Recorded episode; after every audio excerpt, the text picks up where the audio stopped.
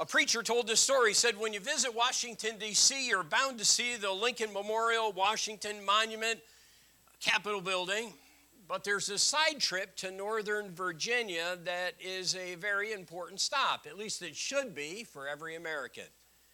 It's Arlington National Cemetery, where the endless sea of white crosses reminds every American of the high price of freedom that men have paid and women have paid. The price is beautifully dramatized every hour at the Tomb of the Unknown Soldier, if you've seen it before. The changing of the guard is, is an interesting thing. It's a thing that people will go and they'll see and they'll watch. Uh, but even when people aren't there and aren't watching, there are soldiers that are there guarding the tomb of the unknown soldier. Uh, this honor guard uh, has a very simple and reverent ceremony. The service passes the sentinel duty to a guard from another service in, uh, in a very reverent way. With his weapon over his shoulder, the guard from the previous hour transfers the solemn responsibility to guard for the next hour. And if you happen to be close enough, uh, you will hear the departing guard say three words to the incoming guard. In fact, those three words have been passed from one shift to another since the duty began decades ago, from what I understand. Do you know what those three words are? Ah, orders remain unchanged. That's it. They always have, they always will. Orders remain unchanged. Some 2,000 years ago, on a hill overlooking Jerusalem, Jesus gave his orders to 11 men into whose hands he was entrusting the mission that cost his life. Mark chapter 16 and verse 15, he said unto them, Go ye into all the world and preach the gospel to every creature. The orders to Jesus' first soldiers were clear pour your lives into getting the gospel of Jesus to as many people as you possibly can. And this morning, I tell you, the orders remain unchanged. They haven't changed for 2,000 years, and they won't change again. The message is still the same. It's the job that God has given us to do. And this morning, I hope you will be stirred about that. There's a wonderful opportunity we have as we look at the end of Mark chapter 16 to be reminded of the great duty we have. And what a privilege that is when we have someone who is going to follow part of the Great Commission that we read about, and it specifically is mentioned in the book of Matthew. Uh, we have opportunity to have missionaries who are out doing the work that God has called them to do, and we have opportunity to be reminded, those who are part of the family of God this morning, the orders haven't changed. The job is still ours to do. And I hope you will not grow weary of ever hearing these words and this message and taking time to think about it. You know, sometimes you can come to a passage like this, a familiar passage, and just kind of let it go over and, and uh, you know, kind of forget about it. Or to say, yeah, I've heard that before, and go into autopilot. And if you do that and start napping on me this morning, I'm going to come down and whop you with my Bible. Because the truth is, we need to be reminded of this. And may we never forget the orders haven't changed, they never will. But the message still needs to be heard. So let's pray and ask God to help us. Dear Lord, I pray that you would stir our hearts once again this morning with this great commission that Jesus Christ gave. I pray that you'd help us to understand this passage once again, uh, maybe even in a new light today. And may we be then challenged to be about the work, understanding that the orders haven't changed. And it wasn't just the 11 who are supposed to go out and share the good news of the gospel, that it, but that it's every believer in this room who has the, the privilege, the opportunity, and the responsibility to take the good news. Thank you that the orders haven't changed, that you made them simple enough that a young person, a child, could understand them. Help us, Lord God, not just to say we know them, but help us, Lord God, today to be stirred to follow the orders. And we'll thank you for what you'll do and how you'll help us in Jesus' name. Amen. Now, you might be a little confused this morning, wondering why we're back in Mark chapter 16. Uh, last week it appeared we finished the book because we used the word surrender, and the word surrender dealt with the last verses of this chapter. So let me explain three reasons why I'm back to it this morning. One was because I knew that there was a young lady, Brooklyn, who's going to follow the Lord in believer's baptism today. And, and the more I thought about the fact, Jesus Christ gave his command and his order, and she's obeying his command today. And so there's a reason for us to look at this subject. It's very fitting and it's appropriate for us to come back to, the, to this passage. As well, I got to tell you this the second reason why I'm doing it is because it bothered me because, that because of time, we only made brief remarks about what is talked about in verses 14 and on through verse 20. Hey, look, we had the death of Jesus Christ to deal with. We had the resurrection of Jesus Christ at the beginning of chapter 16. And they took a great portion of time. And quite honestly, four, verses 14 to 20 deserve as much time, if not more, because these are the marching orders. The orders haven't changed. And so, uh, being, if you would, convicted about that and just the lack of time we were able to give to it, I felt it very, be very appropriate for us once again to look at this important part of Scripture and understand that it relates to you and I this morning in this room. Everyone who's saved needs to hear these verses and needs to live these verses. We're here because of chapter 15 and the beginning of chapter 16, but our work starts in verse 14 and on through the end of the chapter. So don't miss that, and I didn't want you to. As well, We've got a missionary today who's a sent one. And the truth is, we're all missionaries. We're all sent ones. And here is our sending. These are our marching orders. And the orders haven't changed. They've been the same, and they're going to continue to be the same. And we need to hear them. And I'm going to share even a, another reason a little bit later on that I hope will stir your heart a little bit further.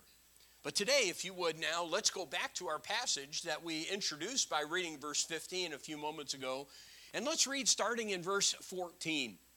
Uh, we pick up there where it says, Afterward he appeared unto the eleven as they sat at meat and upbraided them with their unbelief and hardness of heart, because they believed not them which had seen him after he was risen.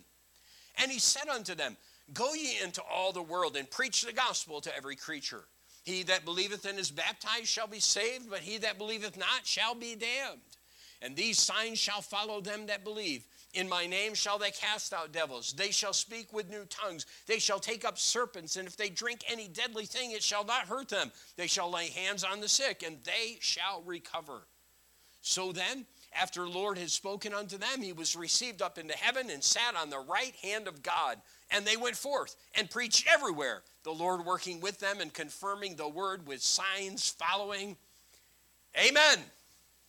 And so, so Mark shares with us in his concise version of the gospel, because remember, it is the shortest of all the gospels. In his concise version of the gospel, he didn't want to leave out the message that Jesus Christ left with his followers after he was risen from the dead. He wanted to make sure we heard the message here. So we begin with the words, the words of Jesus Christ. The words here are living words, or if you want to follow alliteration, they're dynamic words because they are the words of Jesus, the one who has been has risen from the dead. Uh, by the way, did you hear about the mother who was conversing with a little boy? I, I read this story. I thought it was great. She was talking about the wonderful things God had done for them and all his wonderful works. And after sharing a few of the great things that God had done, her little boy agreed. He said, Yeah, mom. And think he did all those things with his left hand. His mother looked quizzically at the little boy and said, Why do you think God did all those things with his left hand? And the boy said, Because Jesus went to heaven and he's sitting on his right hand. now, we find those words in verse 19 of this passage that we just read. Um, I think a little bit misunderstood by the boy, all right? He's not sitting on the hand, all right? Uh, but these words remind us that the Great Commission isn't a message of someone that's dead. It's not a message of someone who's passed on. It's not a message of someone who gave, gave his last final testament and will. It was read, and now we're all done. And if you want to follow it, great. These are the words of the living Savior. He's seated, not on, but at the right hand of the Father today. And he's watching. I would suspect he's wondering how many of his people will follow today his orders. They haven't changed. And if Jesus were to come today and give us a message, it would not vary from what was found here at the end because it was the last thing he said while here on this earth. And as the living Lord, he has this message that he wants us to understand. These are the very words of Jesus Christ. And as a result, they are living or dynamic words. Di- the word dynamic means pertaining to or characterized by energy or effective action, vigorously active or forceful. And that is what this message indeed is. The living Lord says, Go into all the world and preach the gospel to every creature. And every Christian, everyone who is, names the name of Jesus Christ, everyone who is part of the family of God has no excuse for failure. And if we are failing, then we are, we are failing a sitting Lord at the right hand of the Father, who today knows what you and I are doing in regard to this very important command. These words are dynamic words. But I want you also to know from the passage that these words are declared words. It's kind of interesting, but if you read through, there's not a lot of stuff that you find about Jesus Christ after he's resurrected from the dead, at least a lot of his words. He met with his followers, Paul talked about a lot of that in 1 Corinthians chapter 15 when he talked about the resurrection. He talked about the fact that Jesus met with 500 people at one time. And I got to tell you something, he just didn't meet and leave. He spoke to them, he taught them. In fact, um, we, we do know that he taught a lot of people, but we don't have his specific words very much at all after the resurrection. That's interesting. If you look at verse 14, he chided the disciples. Mark didn't put those words in. I would have loved that one. You know, what did Jesus say? And we can make all sorts of, we can surmise things, we could imagine things. There were a lot of things Jesus did teach. Now, we do know from John that uh, there was a meeting Jesus had with Peter, and we do know that conversation feed my sheep. You know that one. But again, very few words of Jesus Christ. We know that Jesus taught them all things in the Old Testament about himself. I would have loved to hear that message. Honestly, I wish one of the apostles had taken time to say, here's this passage and this passage Jesus mentioned, and here's this passage and this passage Jesus mentioned. Wouldn't that have been awesome? Because we would know then from the lips of Jesus Christ all the things in the Old Testament that were written about him. But they didn't write those things. But they did write this. They didn't tell us about what Jesus did in chiding the men. They didn't tell us about what Jesus did there. They didn't tell us what Jesus said here. They didn't tell us all the Old Testament passages that Jesus brought up as he walked with them on the road to Emmaus. He, and, and all those things. He didn't write those things, but they did write, go into all the world and preach the gospel to every creature because they knew that, that are the, those are the marching orders every Christian needs to know today because the living Lord that is seated on the, on, at the right hand of the Father today still has given the same commands. The orders haven't changed. So, my friends, they are dynamic words because they're words of the living Savior right now, this very moment. They are the declared words of God. Do you know? You say, well, wait a second. Matthew mentioned it, Mark mentioned it, but the others didn't. That's not really true. John, do you know when he ended the book? He said, As the Father has sent me, so send I you. All of them made reference to the fact that Jesus Christ made this command. You say, well, wait a second, what about Luke? Well, actually, you read the end of the book of Luke and you see some reference to and some idea about this Great Commission. But if you have a problem with Luke not mentioning it there, then just read Acts chapter 1. Because in Acts chapter 1 and verse 8, when Luke writes this treat, treat, treat I knew I was going to get have trouble with that. When he wrote, wrote his words in the book of Acts, in Acts chapter 8, he said, But ye shall receive power after that the Holy Ghost has come upon you, and ye shall be witnesses unto me. Words of Jesus Christ. You realize Jesus must have reiterated this message a number of times because each one was a little bit different, but he kept driving home the same thing. And every one of the authors wanted to take time to say, Hey, look, Christian, there's a job for you to do. These are the words of Jesus, the living Lord. They're dynamic words, they are declared words that we have a job to do. They are direct and deliberate words. It's clear. Look, Brooklyn can understand these things.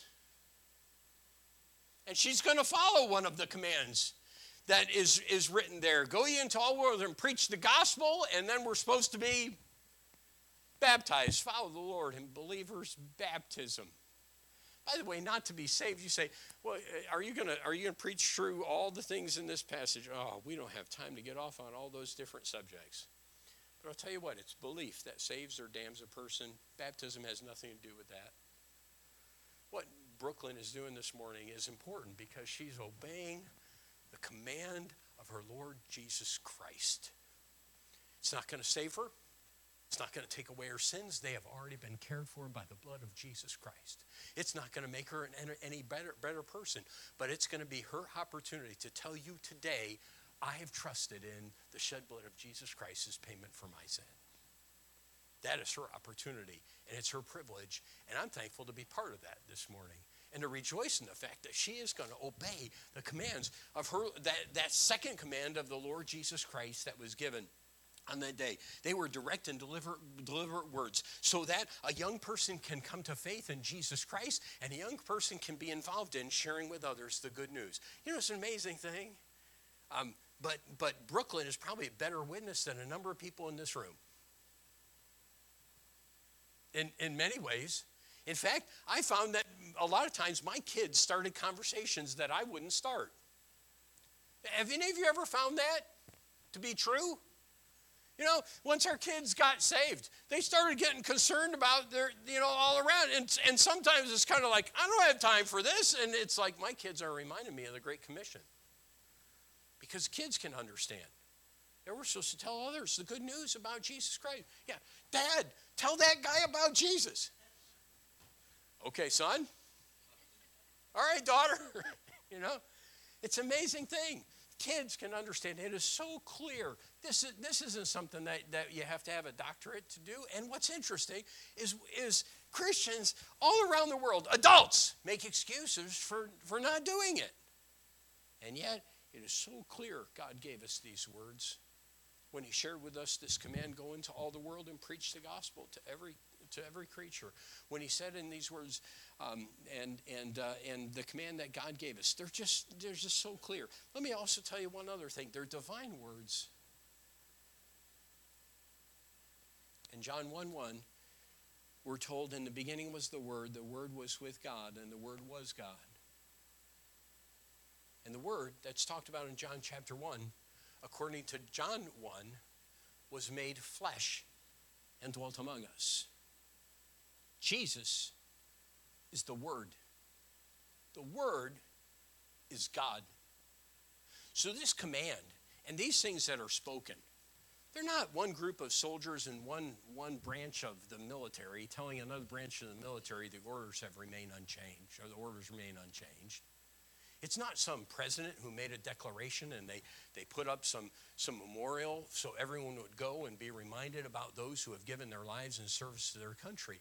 These are the words, these are the words of God. Now stop and think about that. These are the words of God. You know, they, they put them in, in red letter. Don't you love don't you love print today? You know, gives you red letter, tell you the words of Jesus Christ. These are the words of God. Okay, let that sink in. Yeah, we we we talk about. I've heard this passage so many times, but have you thought recently that this command is a command given by God Almighty? The creator of the universe, the one who spoke the worlds into existence. Now, if I got a call and someone said, This is the White House, I'd hang up. Okay. if I got a call like three years ago and said, This is the White House, I would have said, Ah, you're kidding me. I'm sorry, that was mean. Okay. It's truth, but it's mean. Um, but I, I, would, I would have said, Ah, this is a joke. All right, who is this? I would say, Dave, is that you? Paul? Karen? You must be behind this. And I'd hang up, or it'd be, Brother Duncan. I'd figure someone was joshing me, you know? Someone was trying to, to, to jerk my chain. Someone was trying to pull one over on me. Someone trying to fool me. Because, because no one important, no one important is going to call and talk to me, except you, of course, if you call. I, I just pulled myself out of that one real quickly. No one of great import is going to stand is going to come and, and say in reality oh you know it's election year someone might come and shake your hand like in, in two seconds then move on to another person no one of great import would ever come and talk to me and say things but in this passage we have god coming to every christian saying go into all the world and preach the gospel. This is not just some preacher ranting this morning. It's not some, some guy who's come up, some different apostles who came up with their own ideas, because all of them, in their own way, shared this very same message and said the same thing that Jesus reiterated this message numerous times because they're all varying a little bit in the way that they were presented. And Jesus said these things numerous times so that we would all then take the time to really consider and think about this. And no one could say, look, no one could say about Peter, well, that's just your idea. By the way, that's what everyone's doing about, about anyone who preaches the word or stands for truth anymore. Well, that's just the way you interpret it. No one can do that with this message. This isn't how you interpret it, this is what God said. So then, have you listened to God today? Have you? When's the last time you followed him and you told anyone about Jesus?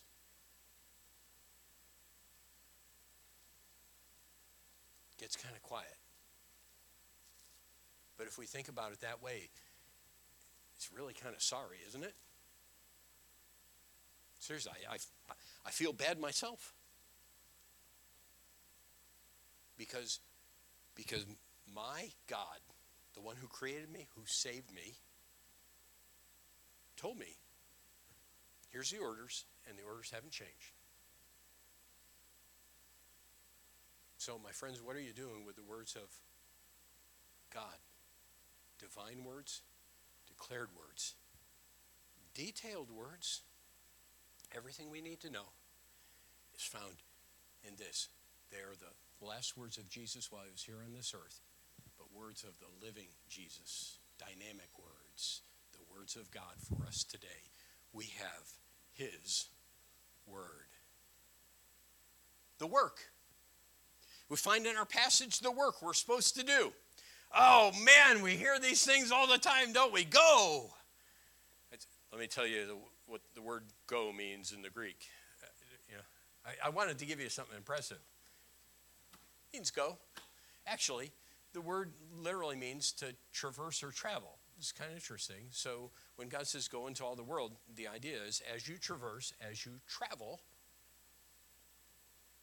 take the gospel. That means where you go. Someone shared this recently, and, and uh, it's a good point. I, I read it, I, I should have put it in my notes. But then again, I always leave my notes and I come down and walk in and walk over here anyway, and I start talking with you. So uh, recently, uh, someone was, was writing an article about the fact that the church, in many cases, has become a let's bring people in ter- church rather than a let's go out church. And so, people believe that when someone says, you're supposed to go into all the world and preach the gospel, it means you invite people to church. Now, I'm glad in fact, I know the Duncans, I should have said this. There's a number of people that are here today because then Duncans invited them to come to see Brooklyn's baptism. And I think that's wonderful. And I'm glad that you're here. And I'm honored that you would come today. And I, I know the Duncans appreciate that as well. And look, inviting people to church, there's nothing sinful in that. There's nothing bad about that. In fact, that's a good thing because the Word of God is preached here. And you'll hear it. So they're going to hear the truth of God's word and they might come to faith in Christ. And I'm certainly not discouraging you from doing that. But if that is what you view as going into all the world, inviting someone to come to church so they can hear the gospel, then you're mistaken with what Jesus was talking about there.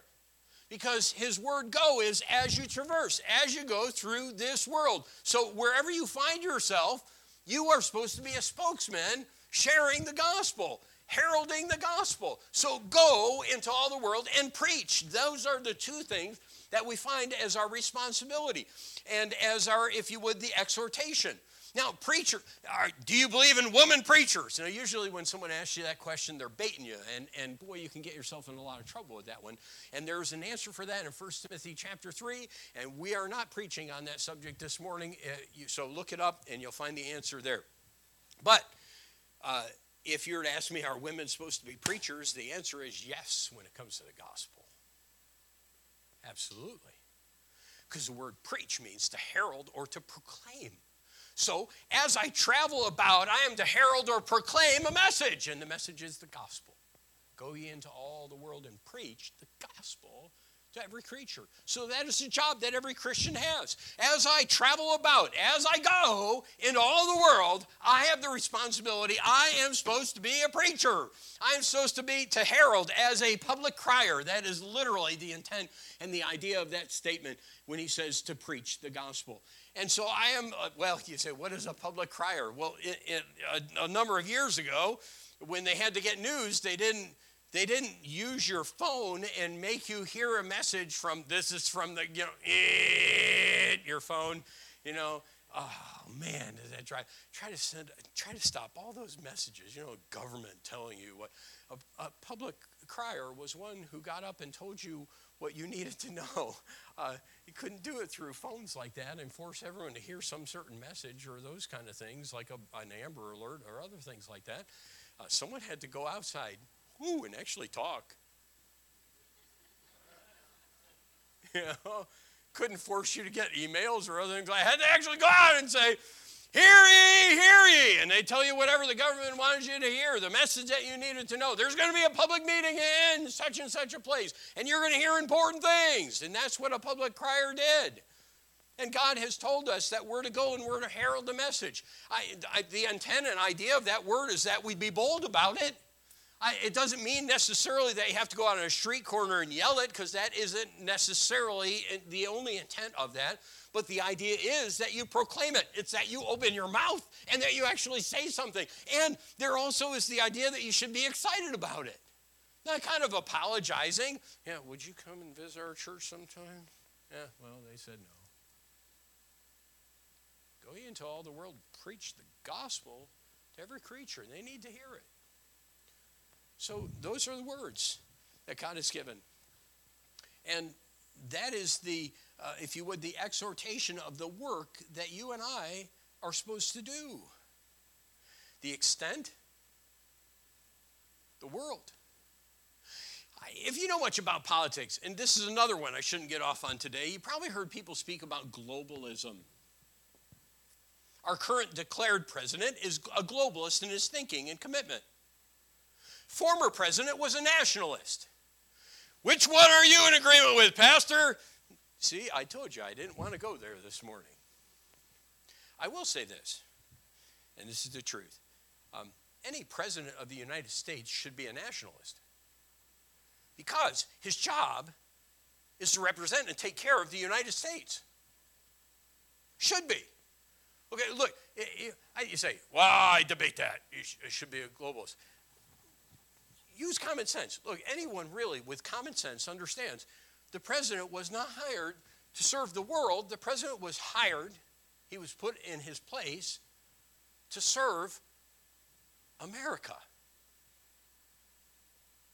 All right, well, you never thought about that one before, and now you're going to come up and debate that after. And if you did, you're going to miss the point of the message because that's not the message. I didn't want to go there this morning.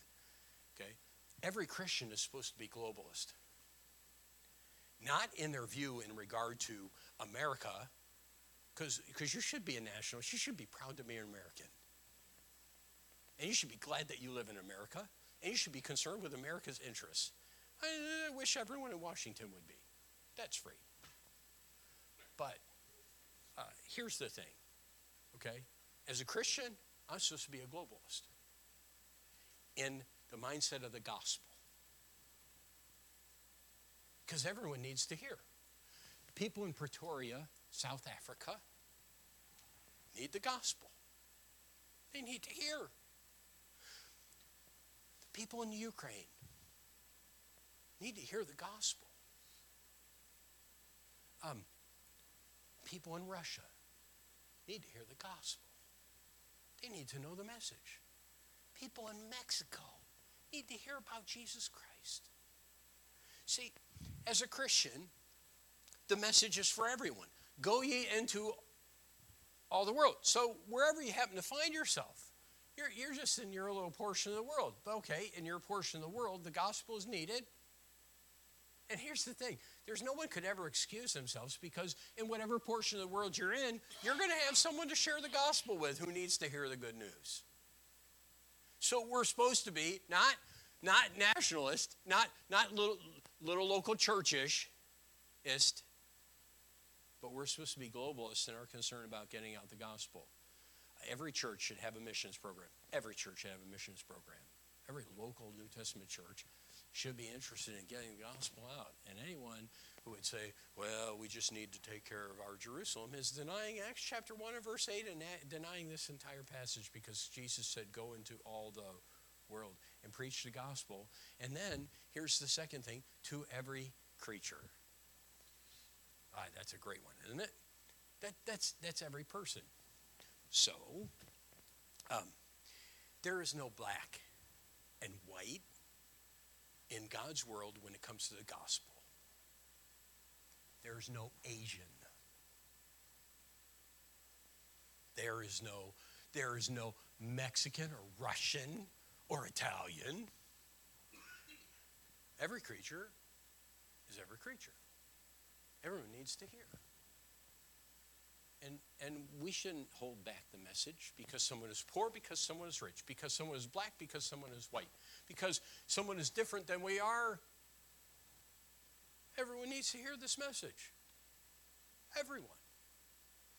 And there is no one that this message doesn't need to be spread abroad to, whether they want it or not. The extent is to the world, and then it's to every individual. So, a wise Christian needs to be, as far as the gospel is concerned, colorblind. we need to be globalist and colorblind when it comes to sharing the gospel. Everyone needs to hear, and it doesn't matter what their nationality is. Uh, doesn't matter if they haven't even figured out their gender yet. Listen, they need Jesus Christ. And and sometimes, let me tell you, sometimes, and I know because we preach hard against homosexuality and this silly, bizarre stuff about gender. There are only two that God made, and it's really clear about that. You say, boy, see, you're just trying, you're getting all offensive. Well, a lot of times we push people away because we take a stand for that which is right. But we shouldn't purposely do that, and those people need the gospel, and we need to love them too. It doesn't mean we agree with them and we say they're fine and it's wonderful. And if a man says, I'm a lady, uh, we say, Yeah, you're a lady. That's lying. But we also shouldn't be pushing that, that man away because he needs the gospel. He needs to be saved. He needs to come to faith in Jesus Christ and change. Just like we all do. And so, my friends, this message needs to be a message that we take to everyone and that we, we don't look at people and say, well, they're wicked sinners, because the truth is, you were too. Yeah, but they're choosing to be that way, and you did too until the day you heard about Jesus Christ coming and dying on the cross for your sins and that he was buried and he rose again the third day and he offers as a gift eternal life and he says if you'll accept it by faith you can have it. When you received that you went from sinner to saved. And the truth is someone who doesn't know their gender needs the same thing to happen in their life. And someone who doesn't know whether they like men or women needs to know that same message as well. And someone who's black and someone who's white and someone who's Asian. It doesn't matter what nationality. They need to hear the message of the gospel. This is for everyone. So this is very clear. It is we hear that we see the words of very God himself and he gives us the work that we're supposed to do. He tells us the exhortation how we're supposed to do it. He tells us the extent and then he tells us the message. Sorry, couldn't come up with an E. You'll have to think about that one yourself. Because it's the gospel. And the gospel is, come on, you know it. See, that's, this is why we don't want to preach it, right? The gospel is good news. Literally, that is what the word means. Good news. Now, what is the gospel? Now, that's interesting because if you understand the gospel, then you understand that Jesus was not saying in these verses that if someone isn't baptized, they're not saved. Okay? Because the good news is clearly explained in 1 Corinthians chapter 15. Paul said, We declared the gospel unto you. you know what the gospel was?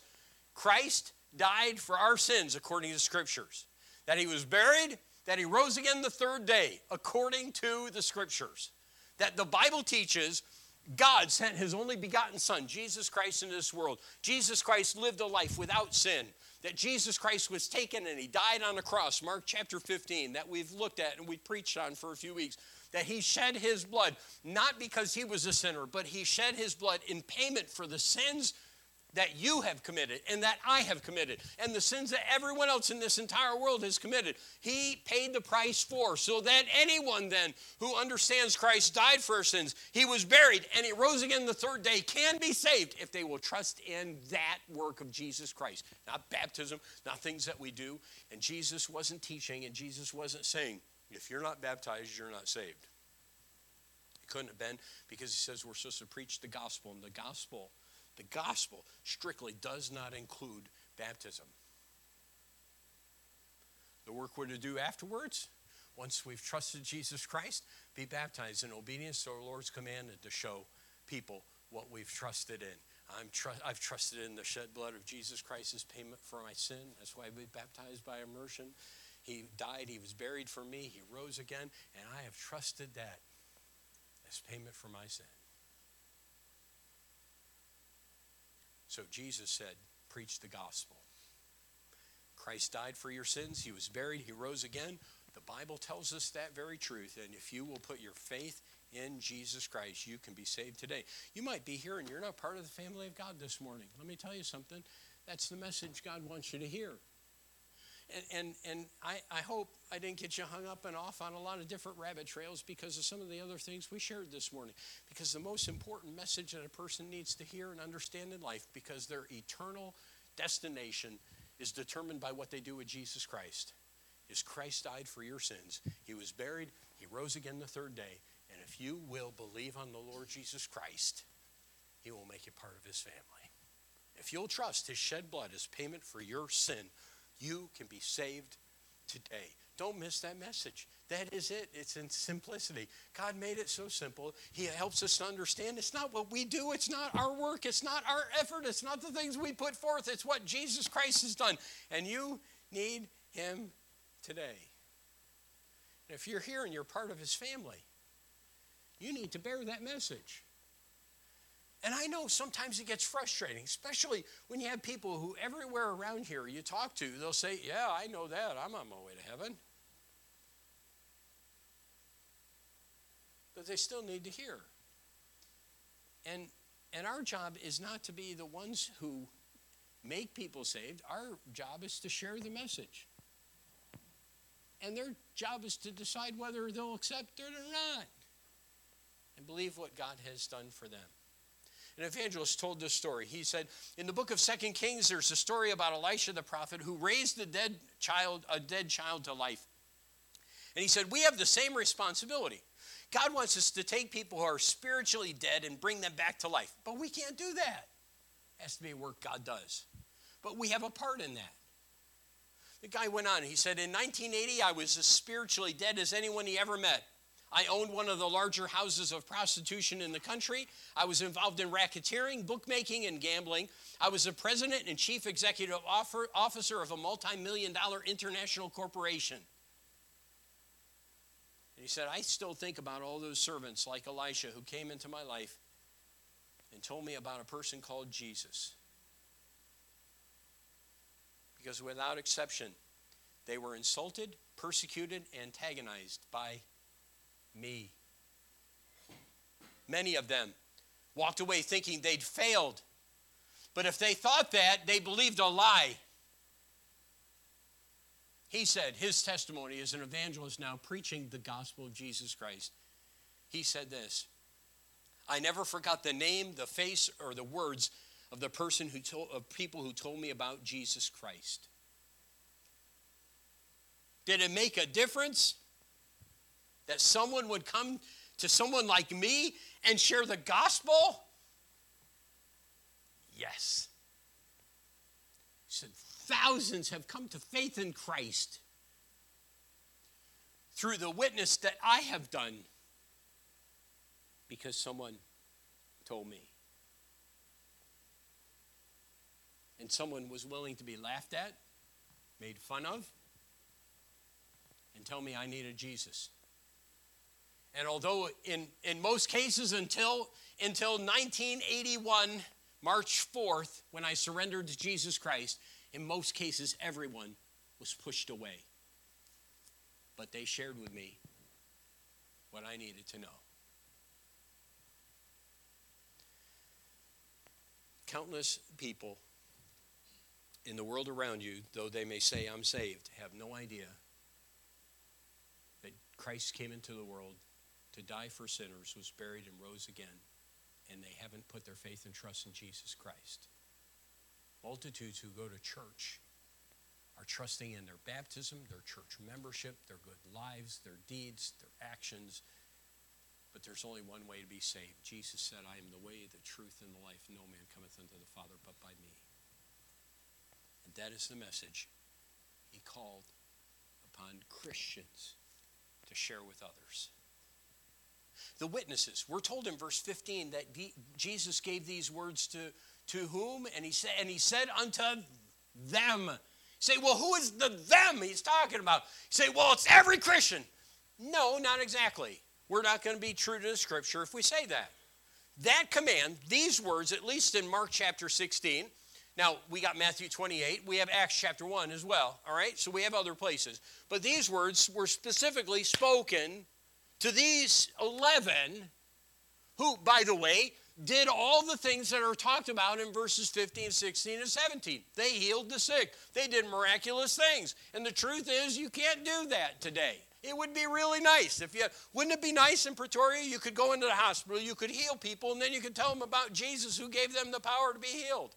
But the truth is, we have the Bible now, the completed scripture. We don't need those witnesses that they needed in that time. By the way, um, Paul picked up a deadly serpent and it bit him.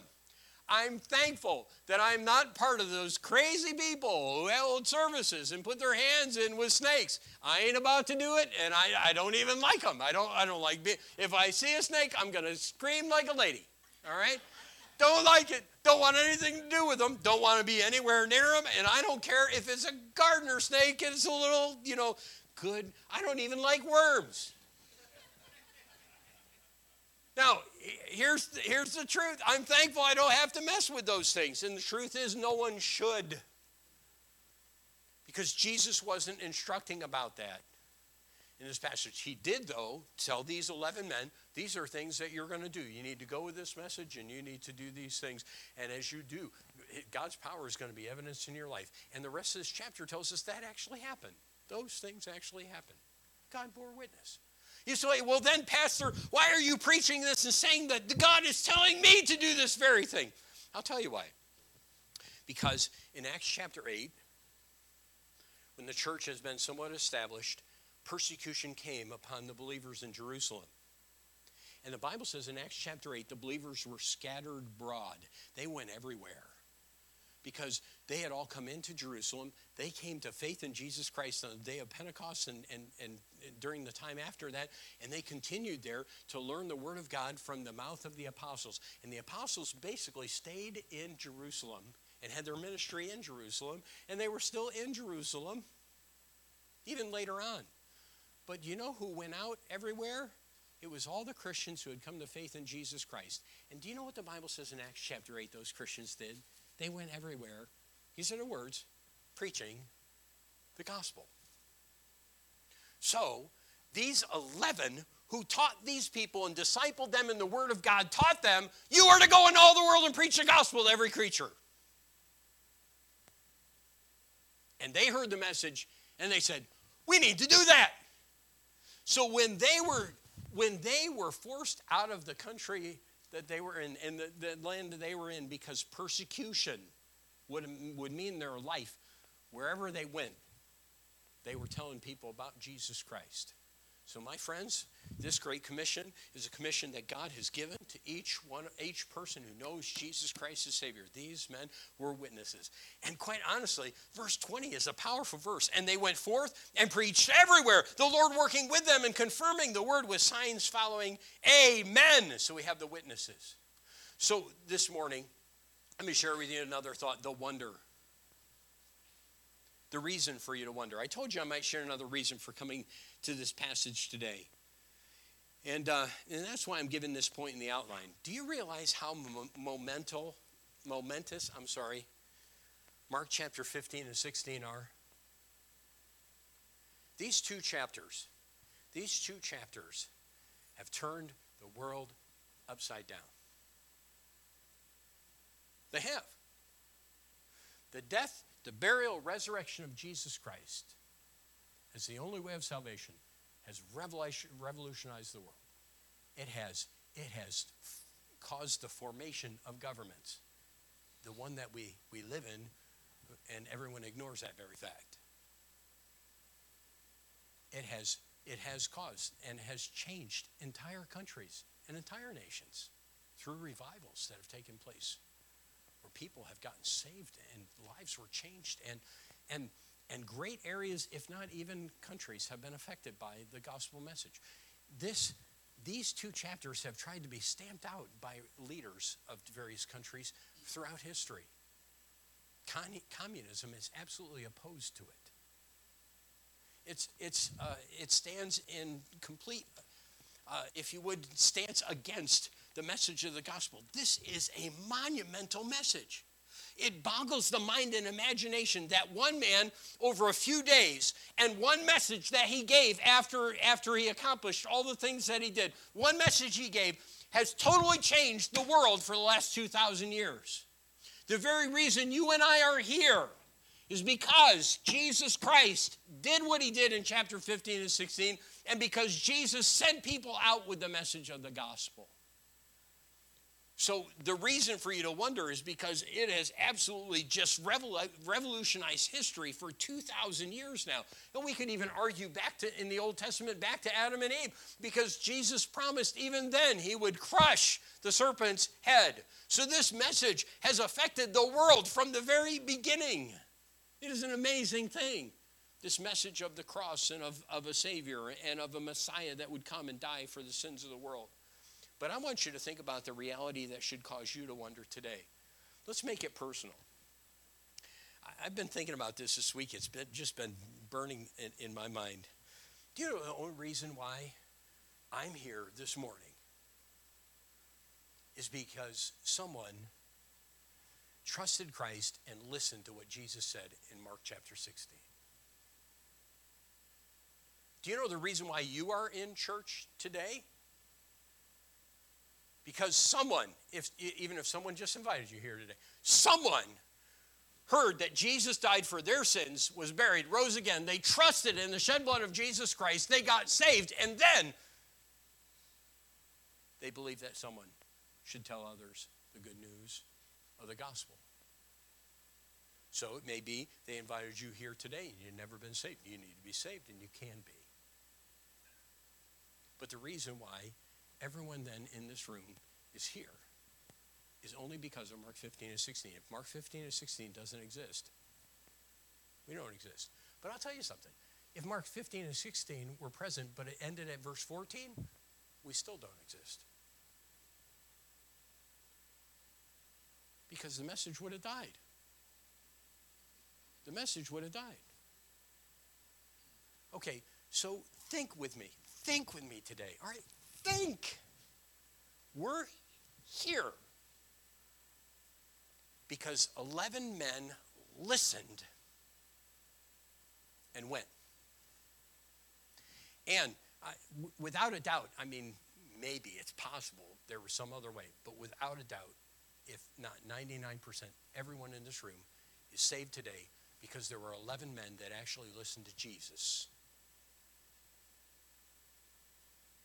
And then many others. And the truth is, we are here today not just because those 11 men did. Think.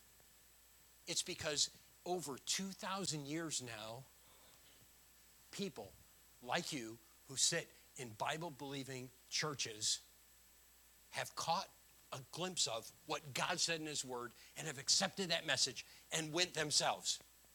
That's the only way it's gone on.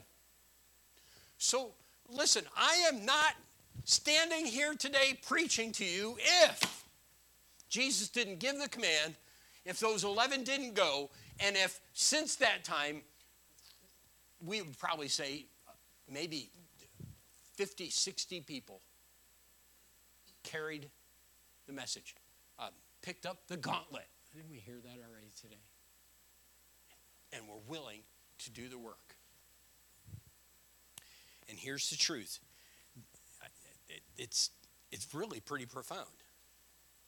If Jesus tarries his coming, and 2,000 years from now, there's another church, probably in the same building,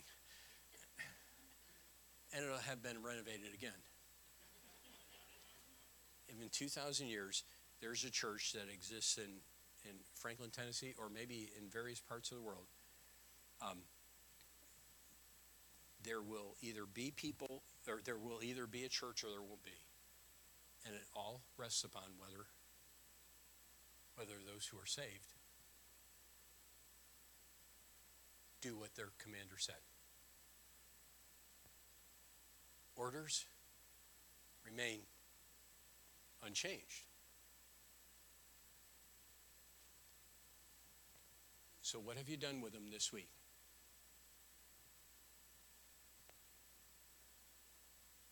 Have you tried to tell anyone? Anyone? Have you even tried to take the printed word on a, on, in a tract and give someone the message of salvation? Have, have you talked to anyone? You say, well, I haven't talked to anyone this week. Okay, that's highly unlikely, but, but I'll accept that. Well, all the people I've talked to are Christians. I, well, I doubt that. I would suspect you have come in contact with someone this past week. But let, let me, I'll, I'll grant you that. Uh, what about this past, for this past month?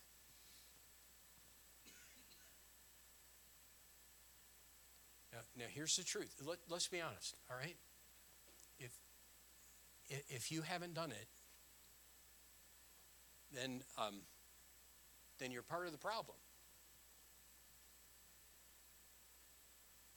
You say, man, that's really nice. No, you're part of the problem. You, you are part of, you're part of a crowd that's saying, I don't care if the church exists 2,000 years from now.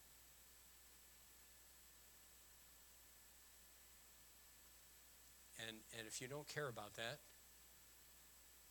then my Lord Jesus Christ, who sits at the right hand of the Father right now, will certainly be burdened about you. I think, I, I, I, in fact, I say without a doubt, he'd be hurt and offended that you haven't cared enough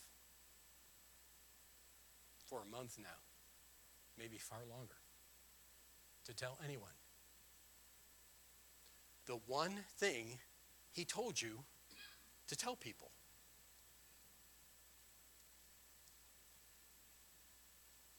Is that, does that bother you? Orders remain unchanged. The question is, what will you do with them?